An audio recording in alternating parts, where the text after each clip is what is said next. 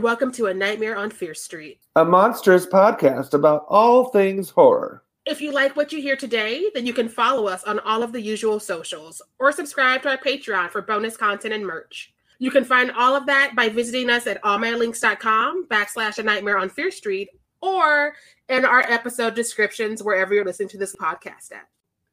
We're covering The Loved Ones with Mary Beth McAndrews. Yay! Welcome, Mary Beth. Hello. I'm very excited to be here and to talk about this movie. I'm very excited. We're excited to have you, especially for this movie and this month's theme, which is She Already Done Had Hers Is.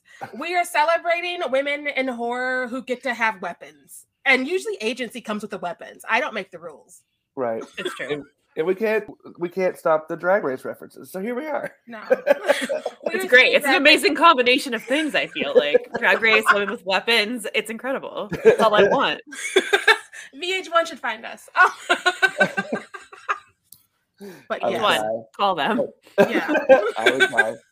All right. Well, this is your first time on, Mary Beth. So we're gonna start where we always start with new guests. What's your favorite scary movie? Oh, I knew you were going to ask me this, and I still. um, I think my favorite scary movie at the current moment is Lake Mungo. If you have, if I have to like share my favorite, it is Lake Mungo. I'm a found footage queen, so. okay, okay. I love it. So yeah, and I'm also we'll talk about this probably with the loved ones, but I love Australian horror too. So Lake Mungo. At, I mean, like you ask me tomorrow, and it'll be something different. But as of today, it's Lake Mungo. nice. Have you guys seen, that like, one. Have you seen haven't. it? You haven't? No. It's been on my list forever, and I'm happy you also said you do Australian horror because I need to find more because of this. This was my first one, and I need more. Oh yes. Okay. So Lake Mungo's incredible. I think it's like shameless plug. They did a Blu-ray release for it, and I wrote an essay in the booklet because they like I'm very vocal about how much I love it, and it's sad and creepy, and it's just it's a really good movie. So highly recommend checking it out. I think it's finally streaming. It wasn't streaming for a while. I think No. it was on Shudder. It was. I don't know if it still is, but I but hope so. Yeah. it's real good. We'll find it. We'll find it somewhere. It's it's out there. I'm sure it's somewhere. Yeah, somewhere. So, what is your horror origin story? What got you started in this insane world? Um, okay. I have been doing this with the horror thing since I was four, four years old. My grandfather, my dad's side, is not the most responsible uh, caretaker for children and said, a four year old can watch Jaws and it'll be fine. Dear listener, uh, it was not fine. I didn't go in the ocean for four or five years. And I actually thought that a shark could come out of my bath drain or into a pool for a while. Like I was scared to swim with my eyes closed underwater because I thought a shark would come out of somewhere and get me. And that went on for a while. Um, so that's like the first. And also, just like as an aside, my grandfather did the same thing with my other cousin, who the only other girl cousin I have, and it was with Saw. And I don't understand what it's about. Like, that's worse than, and that is worse than Jaws. I will concede to that. That is worse than Jaws. And everyone was like, "How did you not change it? Like you didn't?" And he's like, "I couldn't find the remote. It was the." But that's such a grandpa thing, though. Like I couldn't find was- it. I, I don't know. And instead of just tur- like turning the TV off or unplugging it, he just let my cousin, who was like uh, four or five, watch Saw, and she was terrified of her closet for years. So I, I guess it's just a rite of passage for the the young women in my family to be traumatized by my grandfather. Um, but I digress. So I was terrified, but still kind of loved that. So I always loved scary stuff, and my dad and I bonded. Um, over horror stuff a lot because my mom is not a big horror person, but my dad is. So I started watching horror really consistently with him when I was younger. We'd go to movie theaters, we would rent things at Blockbuster, and you know, like he I was a terrified kid, but I didn't stop watching scary stuff. Like I slept with my lights on forever. Like I was a scared little brat, like bitch. Like I was terrified of everything, but I loved it at the same time. Like I didn't thought th- I didn't think I loved it back then, but then I you know, I, I reflect and I'm like, there's no way I would have kept watching this stuff if I didn't love it. So like, and I loved ghost hunting shows, so I was like religious ghost hunters watcher. I loved like the paranormal. I love everything with that. So like, I was consuming movies and ghost hunting shows and reading a bunch, and I was the weird kid who showed people like Teeth and Midnight Meat Train in high school for you movie should. nights. I can see this. this th- I can see this. Shocking. I know. It's very it's a very surprising thing that I did. Yeah, people loved coming to my movie nights and by loved, I mean we're terrified about what I uh, hells I picked for them. Um, and then I always loved horror movies and I but then I went to college and took a horror movie class and was like, "Wait. You can write about this and sound smart?" I my mind was fucking blown. Like I was introduced to like film theory with horror and criticism and like a whole new like realm of horror because like I was very much like find the weird indie gross stuff. I didn't really watch a lot of international stuff or older stuff. So like my mind exploded because I realized you can write about movies in like super intelligent ways. And so that kind of launched me into wanting to be a writer, et cetera, et cetera. And it all kind of snowballed into where I am today. Listen. Snowballed. That's awesome. So- some kind of nightmare snowball that went from Avalanche. me wanting to be a professor and going to grad school and doing horror stuff and then realizing academia is a dumpster fire that I have no desire to be a part of. And here I am today. So At our next staff meeting, we're gonna stay afterwards, talk about academia and the horror that really is. The, real- like, the reality show of horror. well, it's like people in academia, and like this is such like this is not a real complaint, really, but like everyone in academia is like horror is stupid, and they like didn't take me seriously. And I was like, I'm literally writing about like film theory and horror movies, and you're telling me like this doesn't make sense. And it was like very frowned upon, and everyone thought it was weird. And I was like, you're writing about movies from the 60s in France. Like that's just as fucking weird and pretentious. Like leave me alone. Shut the fuck up. Sorry, can I curse? Am I allowed to? Oh, yeah. yeah, oh, You have to.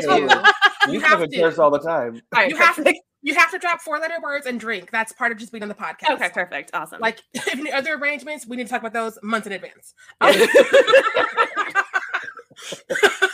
but yeah, you got me. Sorry, I got my my academia high horse because that was a very life changing experience when I like was like, oh my dreams. But then I realized that you can write about this stuff and not be in academia and still be in a very toxic journalist pool. So Oh. there's no really escaping like a toxic group of people. I'm sorry, this isn't very nice. I'm like dunking on everyone. It needs The to be said though. You have never told a lie. you have never told Look, a lie. I'm one of these writers in the in like the journalist circles, and it is a terribly toxic. It can be a terribly toxic group. It can be an incredible group. I have met some incredible people, you guys included. But boy, oh boy, Yeah, nightmare. yeah. Being a writer is a nightmare. Nightmares. Um, Everywhere is toxic. so many nightmares. Cue Um, Britney Spears. Just yeah. No, Yes. Well, to like, I have, I wanted to c- uh, like jump on some of your points. Um, to your first point that I'm going to jump on, I I also don't like the way that horror is handled in academia because the friend who thought that they hated horror took one horror class in college, and it was by a woman who taught them that horror was just slashers and it hated women and women were objectified, and I was like. You have there are so many different because like this friend is like, oh yeah, I like Clue and like I like mysteries and thrillers. I'm like that's horror, baby. This is the big ass umbrella. And so I've been playing. What do you mean you don't like horror if you like these things and these are your favorite things over here? You, you think that your vampire movies just appear? That's part of the genre. And it's been a lot of like unpacking that. And finally, like, well, I just the stabby stabby is what I was taught, and I was like, you were taught wrong. Do you have your teacher's name? Because I want to pull up on them and be like, hi, I know I'm nobody, but guess what? I Here's a list of films That's you need to watch. crazy because like my my my horror class was amazing because it was taught by this older gay guy always who loved international weird horror. Like we watched Tetsuo the Iron Man and we watched High Tension and Inside. Like Mhm. we watched some crazy shit, but he was very much of like like horror is incredible. And so that's so unfortunate. Also, why would you want to teach a class if you didn't like horror movies? That's so wild to me. Exactly. I know Like, that when? I when I teach, which I try not to do too often anymore, because again, academia is awful. But when I teach, I teach something I'm passionate about, so the kids are like passionate about it. Like when I was teaching in that awful school I just fled, I was like, "Let's do, let's do new play exchange plays. Let's do new writers. Let's do like in, like intersectional new work." And so like they have this What does list that of like mean? Right? right? Intersectional. right? And the kids were mean? like, "It's my students were like, it's not all white men. It's not all white men." And I'm like, "It's not, baby. You're welcome." True. academia is a mess. Anyway, me and Sharai just started a podcast about academia being a nightmare. Listen. Academia on Fierce Street.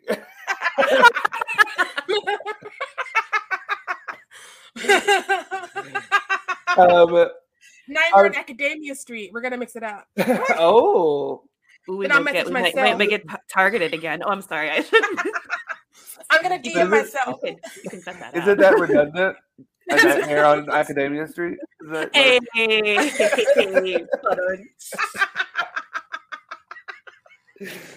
All right, Mary Beth, are, are there any projects you want to plug? Ooh. I have a few. Well, first, I am editor in chief of Dread Central. So, and Sharai writes incredible shit on Dread Central. So, follow Dread Central because she writes incredible stuff. I write some cool stuff. All of our writers write cool stuff. And it's just, it's changed a little bit than what people have known of it before. So,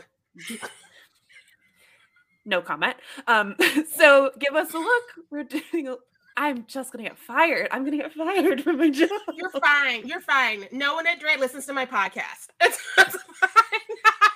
And you're saying good things. Change is good, y'all. Change is good. yeah but we've changed a lot of stuff and it's just you know it's becoming a really cool place for really awesome some cultural criticism so give it a look i also have some podcasts i have the scarred for life podcast that i host with terry Mesnard Gayly Dreadful and we interview people in the horror community directors writers like Sharai here we talk about the movie that scared them as a kid and then I have Watch Once, Never Again with Dax Ebaben, where we talk about disturbing movies. We actually talked about this movie that we're talking about today. So, yeah. So, the, and other projects. I have some other things coming out down the line. I have a couple books coming out with chapters I wrote in them. So, just keep an eye. And my socials are at MB McAndrews, where you can see all that shit and announcements and all that Yes, good stuff. yes. Follow for all the news.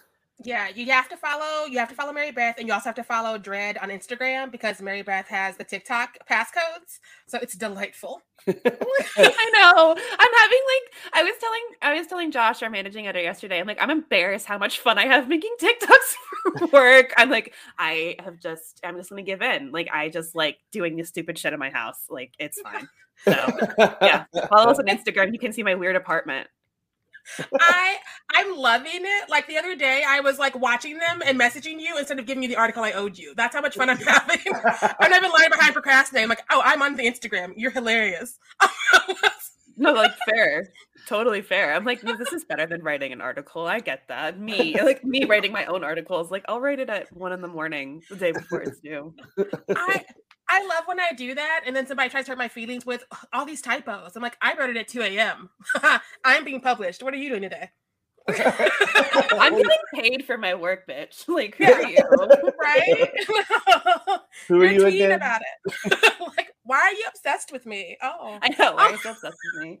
Thanks out for reading it. Thanks for giving it. You know what? But you gave us the page view, so you know what? You gave us money, asshole. So you found the typos, you clicked on the article, and you gave us ad revenue. So ha ha. Jokes on you. people don't get that because they'll pull up and be like, I don't understand why you hate Stanley Kubrick. I'm like, well, you're already wrong for many reasons, but thank you for listening to that episode because like it counts. It's still one of our top five because of people like you. Thanks, All right. Right, exactly. Thanks for the money. Bye. Trent's like getting us on track. He's like, all right, guys, pivot back. He's like, she's hit up one place she's worked, and we're gonna end up in grad school. It's a slippery slope. Let us get back. Let us get back on track. All right. Well, let's talk about this movie. let's discuss the loved ones because there is a lot, a lot to unpack with this film. Okay, so just like real quick, I love this movie so much. I am a connoisseur of sick girl horror. I love extreme horror. I love violent horror. I love torture porn. I know this about myself. And so this movie is an absolute fave of mine. Um, so I was very excited that you guys asked me to come talk about this movie. And the more I've watched it, like the first time I watched this movie, I was very much like, look, she's nailed like they're hammering knives into his feet and look how crazy Lola is. But I've watched this a couple times now and I it's a really interesting movie about grief actually, which I didn't catch the first time I watched it, but this whole movie is very much about the process of grieving, which is fascinating in a movie like this. Yeah. Did you guys pick up on that too? Oh, totally. You see it through very different, like complete different lenses. With the with um, is it is Brent? Is that his name? The lead? Yeah. yeah. Yeah, or Yeah. Lola's probably the lead, but you know the male lead, the victim, shall we say? Uh, you see it with Brent. You see it with his mother, and then you also see it with the the Valentines. Because well, you don't notice this at first, but when you realize that it's their son and her brother who was the the victim that we saw at the beginning, you see it through very different lenses of how long they've had to grieve, how how they ha- how they uh, process their grieving and trauma. Yeah, no, I thought that was a really strong part of this film. It, I, it made me happy I came back through because the first time I watched it, it was on Clubhouse and we were drunk as we are on Clubhouse. And so some of that just like missed me. And I was like, what what was this about? What was that about? I don't understand. And so seeing it again these two times for this recording, I was like, this is grief. She's acting out. She's not just like trying to be like sexually active at dance. She's she's not processed her grief yet. She is grieving. Her father is grieving. Her mother is grieving. Even like Brent's mom is like, don't get in cars because I've been traumatized. Okay, no more cars.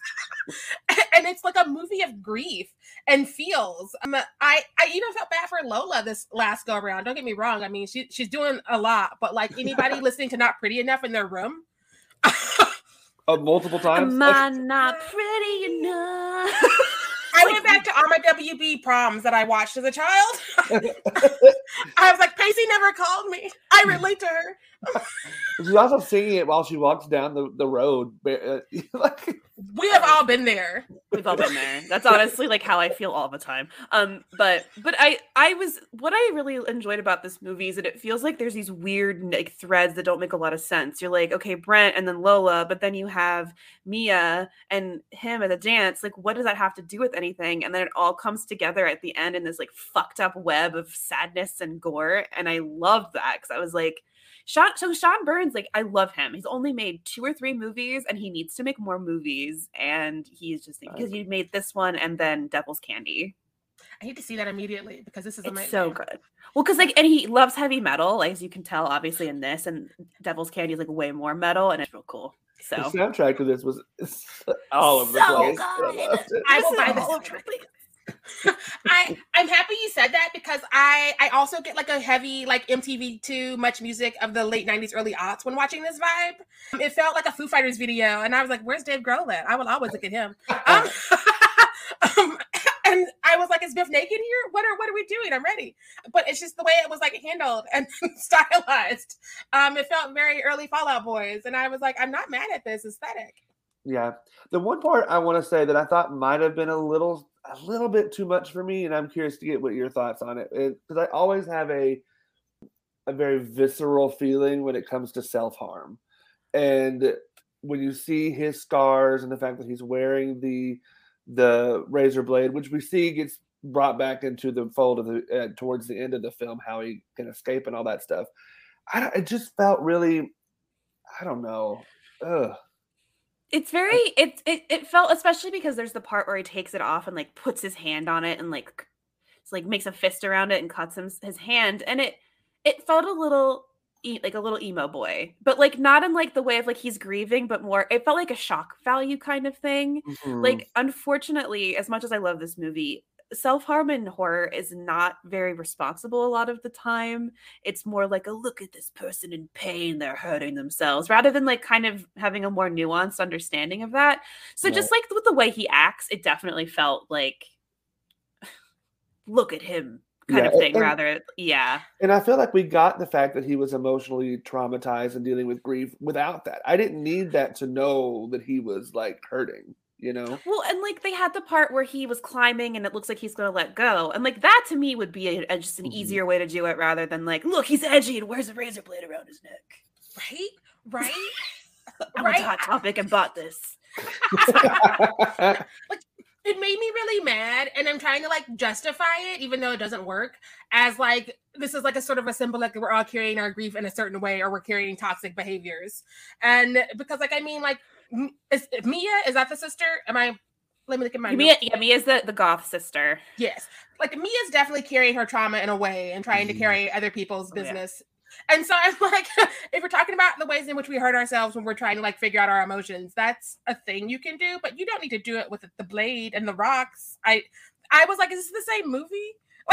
yeah. it, See, that, exactly. That is exactly it. It doesn't feel like the same. It. It's got like very melodramatic. It's very melodrama at the beginning. Yeah, very melodrama. It brought me back to like Ginger Snaps too, and I was like, why are we doing this to ourselves? this was like 2007 or 2009, so we weren't told. Was it that? Is that when it was from? It's from like the the. Yeah, it's 2009, and I yeah, and they re-released it in 2012 in a extended cut or whatever. Oh, okay. There's an extended cut. That's what I I watched it because I watched it on Prime because I didn't have time to download Pluto. But and it's an extended cut on there that was released in 2012, an unrated edition. Good to know. I don't know what's different, but I'm gonna find out. I'm gonna find out. Because one of one of my notes is that like this is not this is not the gratuitous victim we normally get because like have if we have women captured in these sort of films it's boobs all day and it's all this like awful like assault. But the way that this was shot um it made me feel it made me have hope that we can like film these sort of things these sort of things if we have to film them in a way that's not just like very disingenuous and gross for the women involved. And so i'm like where's sean burnett? Can he not like help y'all figure out some of this? Because you're just like get her naked and we'll go from there and it's very male gazy and i hate it well, there's a male, there's a really male gazy part, but like on per, it's like it, yeah, a really male gazy part, but on purpose. It's not like that cool, like look at her body in pain, but like a no, no, like we are going to really make you understand this, and that's the part where Lola is getting dressed in front of her dad, because this movie, this movie has like the biggest incest vibes of all, and like not even like it's not subconscious, guys. Like it is like it, it is a movie about incest. Like let's just be put that out yeah, of the way. The, the, the whole dance with me, daddy, and then in the, and they almost kiss when she's like, "You're the prince I've always needed," and I was like, when she jumped up to put on the dress he brought her, and stripped down in front of him, I was like, never with any of my family have I purposely gotten naked after I was able to like dress my own self. And even before then, I was like, do you need to be here, mom? And so I don't, I don't understand. Like, the camera just like pans up her body because you're looking from his perspective and like you are understanding how her father is looking at her. And so creepy. But again, it just adds that layer of just like repulsion to this this movie that is just ugh. but and, but I love she gets how she she like besides that oh sorry what you're gonna say I was just gonna say really quick and the way she uses that to like manipulate him into doing what she wants him to do I just I love her. I know Lola's a, like a cold-hearted bitch, and she's like absolutely insane. But I love Lola, and I'll talk about that later. But like, she is an icon. I don't care. Like, yes. oh, I just I, I love mean, mean women. And she is mean and she is gross. Like I just think about the scene where she he has to go to the bathroom and she, she's looking she's like if you don't go my dad's gonna nail your dick to the chair and then and I'm like, some of us have performance anxiety, okay? And she's like, it's crying. I'm like, you are unhinged. like it is so unhinged and so uncomfortable and so disgusting, but she kills it. Like oh, she oh, yes. glee, like the performance is terrifying. Like I don't know if I ever want to meet her in person, but like she's so good. I I just want I want more time with Robin. Is it Robin McLeavy? Because like this is something I've seen her in. I think yeah. Again, my Australian horror is this in the Babadook, so I, it's not like I'm I'm an expert. Um, but I want more time with her because she she's having fun in this role, and we don't have enough villain roles in horror for women to have fun, which is why Superhost I will die on a hill for. Is it the perfect movie? No. Does she get to have fun? Hell's yes. and, and I was going to mention that I love that.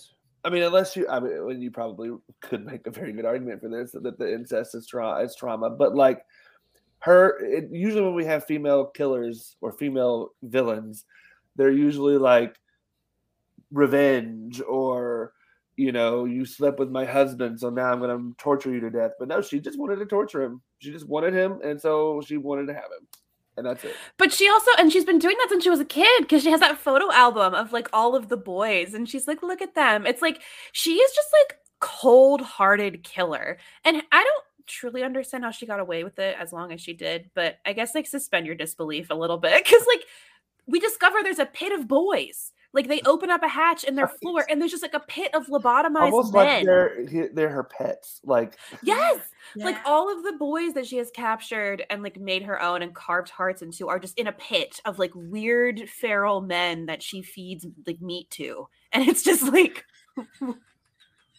again. Yeah. Like just like how much weirder can we get? Oh, she keeps all of she doesn't kill everyone. She puts them in a pit because she drills a hole in their head. Like Aside from the one that got away, which is what caused Brent's car wreck. yes. Yes. And I'm like, one got away out of all these decades.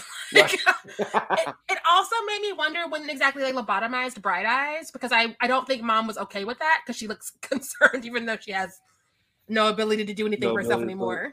Her Well, eyes and- were very much not into it. right. And granted, I'm not like an expert in lobotomizing people, but like What? every right, right. We went Hold to on the a same school, Trent. But like I've always seen it to where they like put stuff like up their nose or like up their and like I don't. So like, it's usually it's usually like in your near your tear duct. right. But I think they were just idiot. I think they're not idiots. That's not true. They were just like really shitty, scary people who were like, "Oh, we're not gonna do it the right way. We're just gonna drill a hole in your head." Didn't they pour boiling water into your head? Like, wouldn't that Yes. kill you? No. Okay. So this is. Really? I'm Okay. sorry that I know this. Jeffrey Dahmer did this Oh, to his victims. He wanted to make human sex dolls. I'm so sorry. Um, and he would drill holes in their head and pour boiling water in there to like basically make scrambled eggs out of their brain, but not necessarily kill them. But they would basically be like living, like they would be zombies essentially, and he would have sex with them.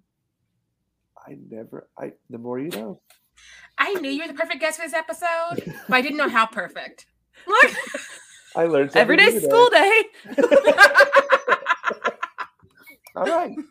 Good to know. Yeah, no, you you I yeah, you picked you picked a good movie for me to, to talk about.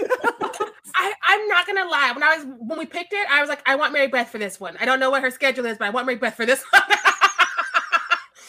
It's she Mary knows Beth how to can't do boil people's brains, apparently. I just sensed it. I was like, you know what? Random um, And- Gemini's have skills. I'm sure it'll work out. a Bank of weird knowledge that is never useful except in these very niche situations. Look, I'm glad it's useful. Yeah, and well, and the character of Bright Eyes really confused me because I couldn't. She never got well. She never had any like agency. So it's like, who is who is she? Is she the mom or is she like one of the dad's victims or like I don't know. My brain was like whirling because like if you don't give me a, a concrete answer, my brain's gonna go everywhere and be like this possibility, that possibility. I thought she was the mom. Yeah, I, I, think she too. I think she was the mo- so the the way that I viewed it, and I think this is just like inference, but she was the mom, and then I think Lola got jealous of her because of like she was taking attention from the dad, and then she did it to her mom so she could get the attention of the dad. hmm Mhm. It it has very big purity ball gone wrong vibes. This movie. Um, Yes. Oh my god, that's so true. oh my god, that's the perfect way to describe it. because this clearly started when she was a child, and her dad's like, "Whatever my princess wants," and like she's clearly not like trying to have like relationships with these boys. She just wants to put them in her pit. Um, and so I'm just like, this feels very. I saw this documentary once, and I don't like it. so, What's interesting too is on, on IMDb, she is listed. Her character's name is listed as Princess and not. Yes, Lola. I was gonna bring that up. They they call her like she's she's like credited as princess, which and is he's so Daddy, weird. Princess and Daddy.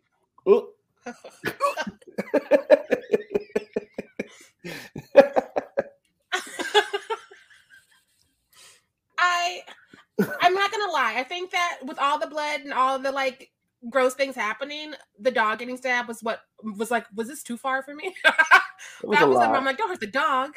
Oh, and the scene where you They have to. It's just the rules, apparently. when you like s- when you see the dog like die in the car, like oh, it takes his last breath. That was terrible. I was so sad. Look, that's worse than just stabbing the dog. Like, just stab. Like, look, I'm sorry, stab a dog and kill it. But having him suffer, I'm like, you didn't have to do this to me. This is Right. rude. It's fucking rude. What? We've nailed his feet to the floor. We've done some shady shit. People have died. That's standard in a horror movie. But don't make me watch a dog die. Like, and and I know because uh, like we all know the dog's gonna die. Like you said, it's a rule. Like it's like Chekhov's gun, but I guess it's Carpenter's dog. I don't actually know who started it. I'd have to do some research.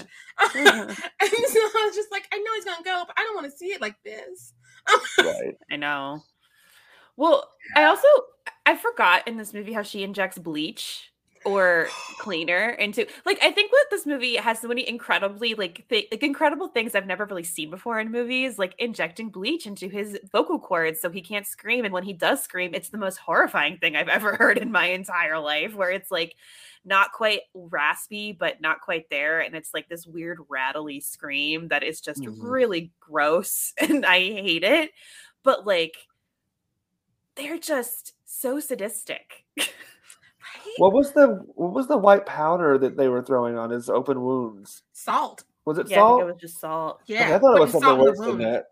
I, No, I no. thought that at first, but then she was like, "Don't do too much; it's really bad for you." And I was like, "Okay, I get that it would hurt, but like, is salt that bad for you?" You have, you, mm. So you're not supposed to put salt in wounds because it fucking hurts, and so to have a giant heart carved in your chest and got a bunch of salt in it, I think I would also shit myself. Just Also, just, like, also, like I feel like she just says things too. You know what I mean? Like, Well, yeah, because then she opened up the whole thing and just like throws all the salt on him. well, and like when they put the the bleach in his in his throat and they go, "We can't hear you." It's my favorite line of the whole movie because they're just like unhinged, yelling that at each other, and she just like constantly is cackling and saying these weird one liners that are incredible. Like she has main character syndrome, and I love that about her. same. They felt like two sadistic game show hosts just gone wild, and it's like your it's your turn now, Brent. Come on down. He's like, I don't wanna. And then it's just the high energy that they have while they're doing all this like fucked up shit. I was like, I'm really into this movie. I really love this movie. Was you trying to feed in the chicken, uh, the chicken leg? or Is it finger licking good? Is it? Finger licking. Looking good. I don't know how KFC felt about that, but this is a better, this is a much better movie than whatever Mario Lopez did for them. Oh, Oh my God. god, I totally forgot. Oh my god. I haven't seen it, but I know I, I can make some assumptions. You know, I would I was thinking about like with the finger licking good stuff. I'm like, one, is everyone okay who wrote this movie? Like, obviously not. Or like, you know, it'd be even more incredible if she ad libbed that. I I don't think thought- she did, but it'd be There's a so couple funny. lines in there that I thought she might have because I was like, Right? "What? It's kind of too clever for to be written. Like, I know. I'm just like some of the things that you're saying here are just fucking nuts and they feel off the cuff in a way that's incredible. But I yeah, I would love to know because some of the things she says. Jesus. Everything she says is not about how much in love she's, how she's in love with her dad. I was here for. that was Yeah. like, I can't support this. When you were having fun torturing him, we could have talked, but like I think this is a little bit too much. the moment she said dance with me, daddy, I was like, nope, this isn't going to be, it's not going to be good. It's not going to be. Then This is not it. No, it, it was very much like we were all rooting for you. we were all rooting for you. We forgot about the bedroom. We were all rooting for you. we were all rooting for you. yeah. I even like how she's direct with him after he's pissed her off. And she's like, I'm going to go kill your mom and stab your girlfriend in the heart. I'm like, these are actionable items. Look at you having goals, She's got a to-do list. right? I mean, they're pretty lofty goals, but she has them. Honestly, I don't know if they're that lofty for her. Like that, that, that child. No, she's child. Like she knows Yeah. what she's doing with a knife. If they didn't live so far away, how you gonna get there? That's true. yeah. That's I mean, very true. She was in good shape because she was making her way downtown, walking fast. Fucking jazz. Makes So- us fast in her homebound. um, so I just, I don't know. I was really here for her and the idea of her, aside from that whole dad thing, because, like, again, I just love to see women driving mayhem in movies, and we don't get enough of that in like a good, fun way. And I also love how they were just like, let's assault the eyes with pink. Her underwear pink, her t-shirt is pink, the dress she slips into is pink, her whole rim is pink, her like death book is pink, because like. they were like, let's take that like little bitty like outdated gender note and just like put it everywhere. And so you have this pink monster. It's sort of like who I we think love it. Angelica grew up to be from Rugrats. Oh, Look- yes, Oh my god. This is the sequel to Rugrats. It's just like I love how pink everything is. It's just like so it's got like 80s vibes and it's just so feminine and it's like very much playing up with like look, she seems like the weird girl at school and she's weird all right, but not in the way you think cuz she's like wearing like the pink kind of like very young looking t-shirts and kind of just looks like the nerdy quiet girl at school and then it's like, huh, Right. sort of, but worse. So Always be nice to the weird kids, guys. You never know. right. Um, Always. I know that we mentioned the soundtrack earlier, but one thing I do want to mention that I think was really successful too is just the sound of all of it, like the sound effects, the set, the score, like the scene where he's getting kidnapped on the the hillside, and it's silent, but you're hearing this like I think they're like a string instrument of some kind, and it's cutting between that and the mom looking out the window for him. It's just incredibly shot. The sound works great. The editing is great. The direction's great. It's just really well done. And then cut to the end when she when he's or when both of them are drilling through his forehead. The sound effects made me want to vomit. I know. It's so gross. oh, Ugh. I don't even know how to because like it's not it's not the goriest movie, but the way it's done is just disturbing in a way that I was not ready for because I like to go into stuff not knowing anything. So I was like, I'm gonna watch this movie, and Jazz like, it's chaotic. and I play like, oh, this is this is more than chaotic. What have I done? I think it's because it's so real. Like it's real. Like that really feels like the if you were to get kidnapped by an insane high school girl, like that is it should cut you with a fork. That's what it would look like. Or they stabbed you in the leg or the foot. That's what it would look like. So it look it feels r- real as opposed to, to some gore just feels so outlandish that you're like that's not how that would work. The visual of her holding the bloody fork with her bloody hand after doing it will be with me until the day I die. Um, just whoever was like, we need that one in there. Kudos. Am I not pretty enough? And This is like, it's gets stuck in my head. It's going to be in my head for two weeks after this. I swear to God. and I will say, just eh, another editing note. I think cutting back and forth between the torture and the grieving mother and, and the girlfriend, and then the friend at the dance and all that stuff was was well paced. Because I feel like if I got too much of that torture in one sitting, I would really put it would make me feel even worse. But then they cut it out between you know really bad parts, and so it made it it made it watchable. Because there's some torture porn I'm like I can't watch this. I feel like I'm gonna be miserable. Well, and it also feels like it's not just torture porn for the sake of torture porn. You know what I mean? Like a lot of torture porn is very much just shock value. And mm-hmm. obviously, this is about shock, but it's way more than that. Like we talked about, it's about grief and cutting between all these people shows like grieving in different stages and grieving different things. And it Mhm. just like makes it feel more purposeful than like a hostel or something where it's Right. just like just watch the human body get massacred. Right. And it makes it there's some hope involved because you're seeing that there is a world outside of this torture that Mhm. he can Yeah. easily get back to and be saved by.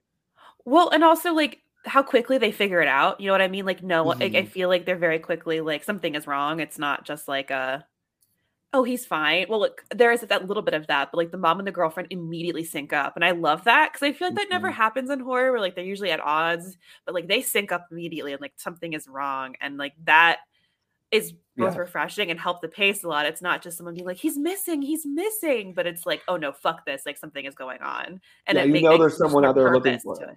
Yeah, exactly. And like you said, it's it's makes it more tense. It's like a race to when people are going to find him and like what's going to happen when they find him, kind of situation too. And can he survive? I also love that How the cop I had, don't.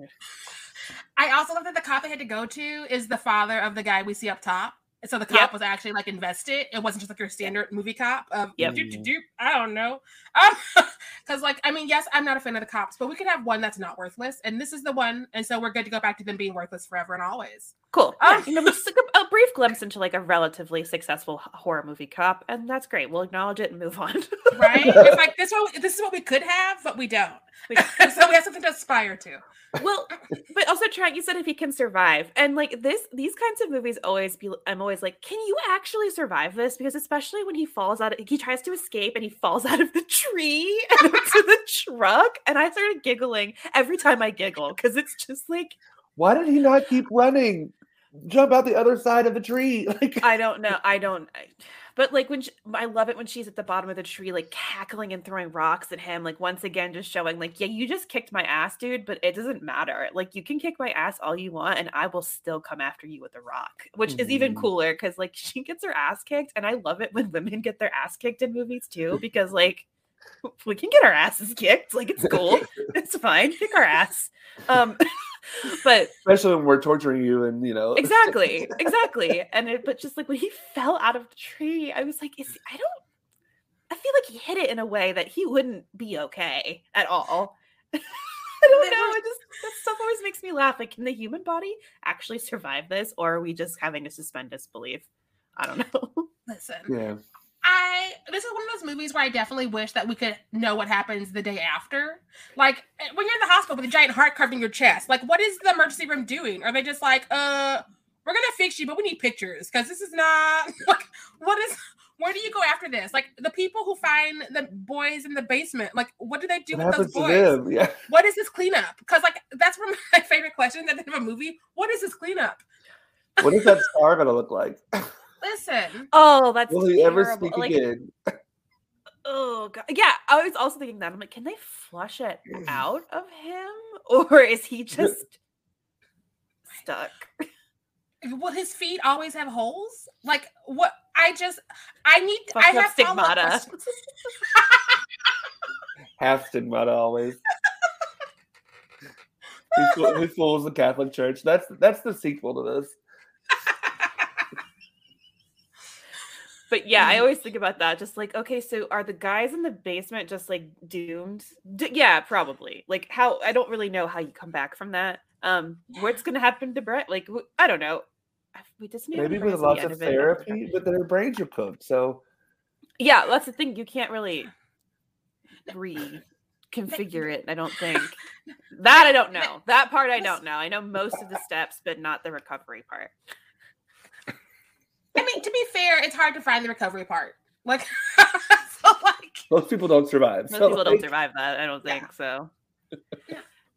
But yeah, well, and I was okay. I also was thinking about this because like you have the melodramatic kind of like self harm stuff at the beginning, and then I was this is terrible, but I was like, it's funny how he goes through all this like self harm and kind of ideation, and then gets tortured, and he's like, I no longer wish to die. Like I I revoke I revoke any kind of because like this is terrible, but like I'd be like, oh well, cool, someone's gonna do it for me, I guess. But then he's just like, no, no, no, no, no, I, I nope, I was just, uh, nope, just kidding, nope, it, it was very much like not like this. This is not what I envisioned. yeah, no, Um, not like this. I know it it's was like a dark thought, but I was thinking, I was like, oof, nothing, nothing to really put you in perspective, like getting captured by your creepy classmate and her creepy father. right. I I had so many concerns and questions. just like who brought it up? Who was like, should we start kidnapping boys? Like, was that a Lola move, or was the dad like, you seem lonely? You want to kidnap some dudes from your desk here? well, and, oh, and Lola says when she's about to pour, well, no, when she's about to drill the hole in his head, she tells him that he is her first to that she is doing this too. So I think the dad is the one that's been lobotomizing and like pouring I mean- the boiling water. I mean, whose So- idea was it? oh, right. Well, the I- beginning. well, of then it. that- uh, but then like because it's unclear, it gives you that weird grooming dynamic, kind of grooming vibe though. Because if he, Mhm. in my head, a young girl isn't necessarily going to propose something like that. Like he may have gotten like kind of the vibe from her about like from some reason, but he probably started it and perpetuated it, and it just has like creepy grooming vibes. Like he's supposed to look subservient to her, and like she's in charge. But if you if you think about it a little too much, like I have, he's he's groomed her and made this mon made her a monster. and That's what I feel. what if What if the mom? I think I agree too. Because like, what if the mom was the first victim because she was showing the baby or the toddler too much attention, where the dad got jealous and lobotomized her? I don't know. Just don't. Know. Ooh, or she, or here's- they start, or he started falling in love with the kid and like didn't Before- want her to, yeah, and like didn't want them, didn't want her to like, and she was maybe catching on, and he was he did that to her. Ooh, That- yeah. That's my theory is that the mother probably was like, I don't like the way you give her attention. And the father was like, Well, I don't like the way you point that out. And mm. then he was like, It's not bad, Lola. What we did to your mom, we can get you some friends this way. And I feel like that's how it started going this way. It it gives me big, it gives me big, it gives me big Uncle Peck in Having to Drive, which is a play that I love, but it's mm-hmm. also very incestuous. And it's about how he grooms her but you almost feel bad for him because like it, the way it's written in Paula Vogel. And so it sort of reminds me of mm. that, where you you really are sitting here going, but who started this? But also she was a child, so even if it was her idea, he was the adult that was like, yeah, let's lobotomize some preschoolers. And so he doesn't look good no matter what light. right. And it is interesting that they never refer to the mother in any kind of. mo- That's something that confused me too, because they never like, oh mother, oh whatever. They're she's bright eyes, you know. Which Yeah, is because she's not a mother. Like to that, like to them, she doesn't. She's nothing. And calling her mom is just like, yeah, I don't guess I don't. I wouldn't say she sees her as like any kind of mother figure. Yeah, no, it's definitely a really awful daughter daddy duo. Um, because we see a lot of movies where you have like the two and they like gang up on the mom, like Stir of Echoes, which we just talked about in your podcast. Like the son and the father were like, We see dead people and you don't, get out of our business. And it didn't get to this extent, but like you sometimes have that when it is a family of like three or four and people like side with one parent and one parent has the favor, even though they don't talk about it.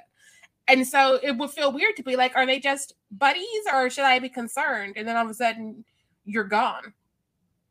Yeah. Trust no man. No man. I like Mhm. your note about the car sex. Oh, Oh, yeah. There's a lot of car sex in this movie, and for what? I just you. like car sex is like the most awkward thing, and it's weird to film it. And at the beginning, there's car sex, and she's very naked in like the school parking lot, and I was like, "W- God, drive, drive away.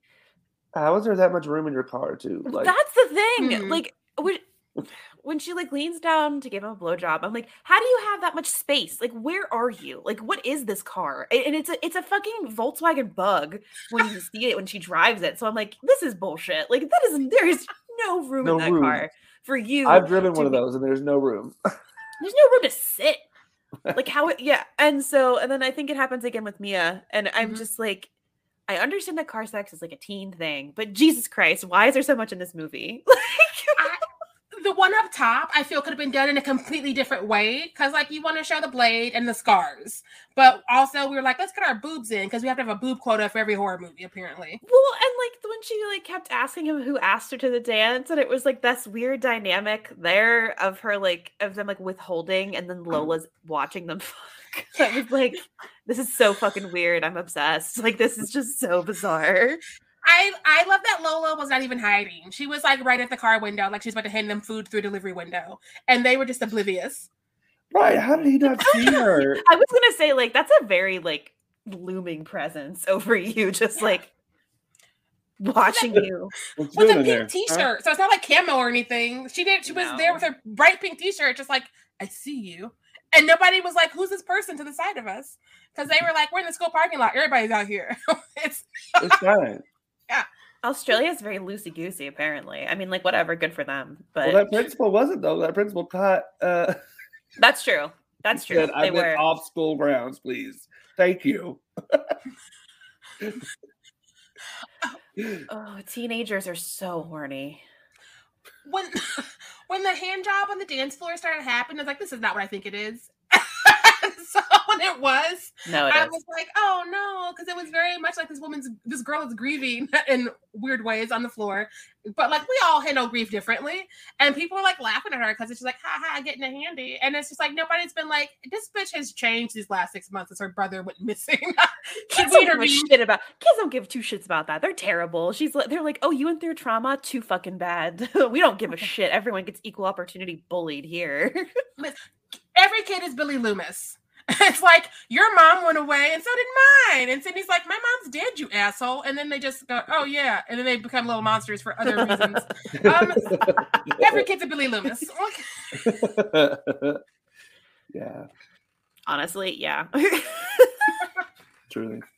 they used the R word, and I was gagged. But again, oh yes, that's Yeah. right. I roll. when you i've i have gone back and watched a lot of like stuff from the early 2000s recently and wow every, the r word was just thrown around Everywhere. with reckless abandon listen, it was like everybody's favorite seasoning, and I was like, we don't need that. You, there are other ways of hurting someone. Have you hired a writer? We have vocabularies. We can find you nine thousand words to cut someone, um, without using that word. Just hire a drag queen. They can help you out too. Open that library. hire a drag queen. You're welcome. Uh, all right. Well, shall we get spicy with some hot takes? spice Um, let's do it. Spicy, spicy, spicy. i kind of already started talking about this but my hot take is i know lila is the worst but i absolutely love her she gives me carrie vibes but much more fucked up and again we talked about this a lot but she's a female villain who is nasty and unapologetic for how nasty she is and i just think she's an incredible horror villain who deserves way more attention for how fucked up she is and i think she's an incredible character. Yeah and but i do not does not mean i condone her behavior in any stretch of the imagination? But goddamn if i don't love a really good female villain especially when she's a teenage girl and you subvert expectations of what a teenage girl is supposed to be and she's just like an absolute psychopath incredible and like a well written psychopath and that like she's got some weird nuances and traumas and also she isn't just like popular girl psycho but like full on like very un- unwell psycho and I I just think she's an incredible character I deserves Yes. more love in the horror world that's my that is my spicy take Yes, Agreed. yes, yes, all that. Yes, yes, all of that. Also, I just had another thought late in the game as usual. Like he literally named her Lola, so maybe he was even grooming before she was born. Oh, That didn't No. register until just now, even Yeah. though it's there. I don't think I wanted it to register. same. I think Because it's one thing to start grooming a child, but to start grooming something that's not even an conceived yet. which is- embryo. a- a Yeah. fetus. I, ooh. So yeah. But my actual hot take. I I I think it's interesting um, that this started for this particular person, Brent, because he rejected her. Because usually in the real world, it's the women who reject the men, and then shit pops off, and then it's supposedly her fault because she could have been nicer to him. Then he wouldn't have done what he did at the school or the bar or whatever he did. And so, uh, what I'm wondering, and I know the answer to this, but I'm going to phrase it as a question. Would horror dudes be so into this movie if the genders were swapped and it was more realistic? Probably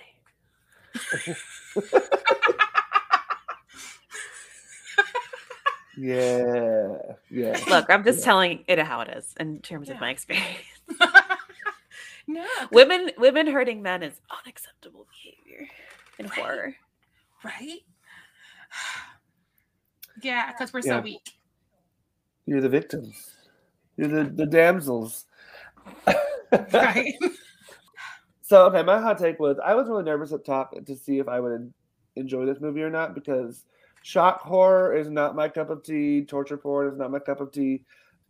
But I ended up really liking it because of all the things we've talked about. That it's not just torture porn for torture porn's sake. Like there's there's a reason behind it. There's themes happening.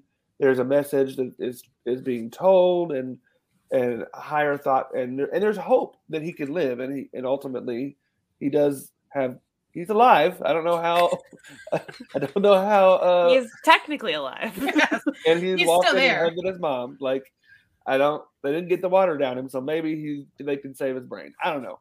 Fingers crossed. Uh, but I ended up really liking the movie because it's it's it's well shot, well edited. The cut, you know, it wasn't just an hour or forty five minutes of just straight torture, which I would have not enjoyed. But yeah, I was nervous with the whole like cutting himself and the razor blade, and I was like, and the dog getting stabbed. I like, Please don't do this to me. But they didn't, and I enjoyed it. Yeah. No, I same, same, same, same. Also, this is one of those horror movies that doesn't have a high body count, but it still is effective and great. Because a lot of the times we're like, nobody died. Why were we here? But this one kept us there for other reasons. Um, And jury's Death out. would be He a mercy at that point. You're like, no, kill him. Just kill him.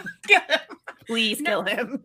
but he's also kind of the patron saint for all of us who've made it these last couple years of this pandemic. You can go through anything and come out if you put Right. your mind to it. And and like we've been saying, I do love that it was like switched. That like you know, I always love a final boy, and we we have one in, in this in this film, and and the girl being the the villain and not having and not being painted as like oh she's a villain because X Y and Z. No, she's just unhinged and She's just crazy. she's just crazy. Love to see it. Love yeah, to see I, the more I think about it, the, I really like this movie a lot. Yes. Well, that is- More people love this movie. Yes.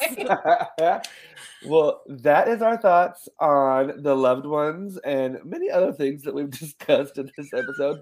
Jeffrey Dahmer, of course, drag queens. As usual on Fierce Street, we there there's no boundaries. Full service podcast. Academia, let's not forget that. Uh, How to lobotomize someone. Um, how to lobotomize, uh, what lobotomy 101. Uh, yes. but Glad yeah, I can be of service today. yeah, thank you so much, Mary Beth, for joining Thank us. you. This is incredible. Thank you so much. Uh, thank you everyone for listening. Next week we're covering Evil Eye with Bhavna from Bloody Broads. And that's going to continue our monthly theme of she already done had hers is because we're going to get what next week? More women with weapons. Boom. Get into it. As always, make sure you stay fierce out there. Mm, Bye.